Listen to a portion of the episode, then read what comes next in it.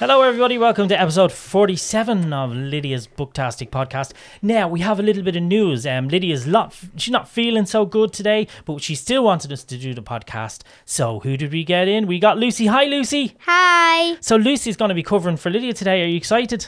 Uh, yes, it's my first time uh, doing a podcast without Lydia. Yeah, um, but it's sure you have it all in the bag anyway. And you can see that you got it all sorted. What book are we reviewing today, Lucy? The sheep who couldn't sleep. Now, let's have a look and see who the author is. It's Brendan MacDonald and illustrations by Martin Beckett. So, this is a book that you read recently, did you, Lucy? Uh, yeah. When did you read it? Just the last few days?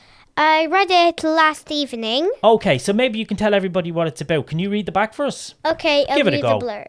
Sally the sheep just can't sleep. Her best friend Ted, who she always takes to bed, cannot be found. Without without Ted, there is no way Sally will go to sleep. Sally thinks all of of all the places Ted could be, re- retracing her steps during the day and also thinking of other places Ted could have got to, including the zoo, the Eiffel Tower. Will Sally be find Ted and finally be able to go to sleep? Good. The, the Eiffel Tower is in this book. What's the story? Holy moly. So, come here, the artwork. What did you think of the artwork? All the I drawings think inside. it's very, very good. Are they colour or black and white? Uh, colors. Colour. And would you be happy with the colours? Uh, yeah. I think Okay. that every color matches what they what place they are in. Okay, and there was like, there's, there's loads. eh, Ted is Ted, obviously, is a teddy bear, I presume. Yeah.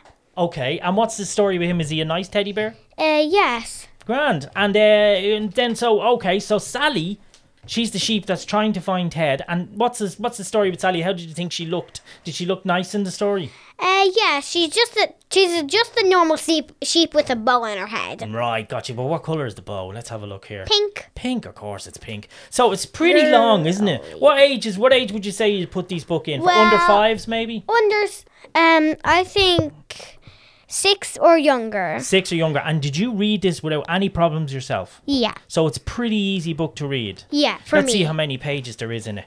Holy moly, there's a lot of pages. There's about 25 pages in this, Lucy. My God, you I did pretty nev- well. I didn't. I never ever looked at them pages. Okay, and there was no problem getting through. Let's see if we can find a big word.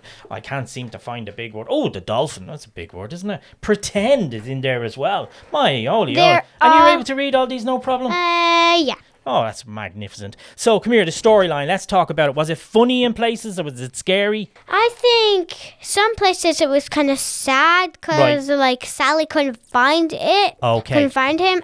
And I think it's some places there was funny, like the t- te- there was a Ted. The Ted was in an airplane, going to the Eiffel. T- well, he was in a helicopter driving it and going to the Eiffel Tower. Oh no way! And then how did he get there? Wha- What's the story? Is he going on these travels, jumping on boats and cars and Well, planes? she's thinking of the places he could be. Oh, I get you. Right, right, right. Now hold on a second. Sally is actually trying to sleep herself, but you know there's a thing about sheep, don't you? That if Yeah. you go to what happens if Yeah. you can't sleep? What do you do? You you count sheep, don't you? So this is the whole story I think behind the book. It's an old thing that your mommy or daddy used to say to us when I was really young. They would say Like- if you can't sleep, just count sheep. So you think of sheep jumping over little And railings. since and she even counted all the sheep friends you know and There you go. herself. There you go. So that's it. That's grand. So come here. Brendan MacDonald wrote this book. Did you like the book? Yes, it was very nice. Um, Yeah. And was it? A, is it a good bedtime book? I think so because it's like a sheep who couldn't sleep for bedtime, and I think it would be a very good bedtime book. Right. Great. So I mean, I think we're gonna get to the point where we have to give it marks out of ten. Now I don't want these five point three seven nine six. I want straight numbers. One, two, three, four, five, six, seven, eight, nine, ten. So what are you gonna give this one? Nine.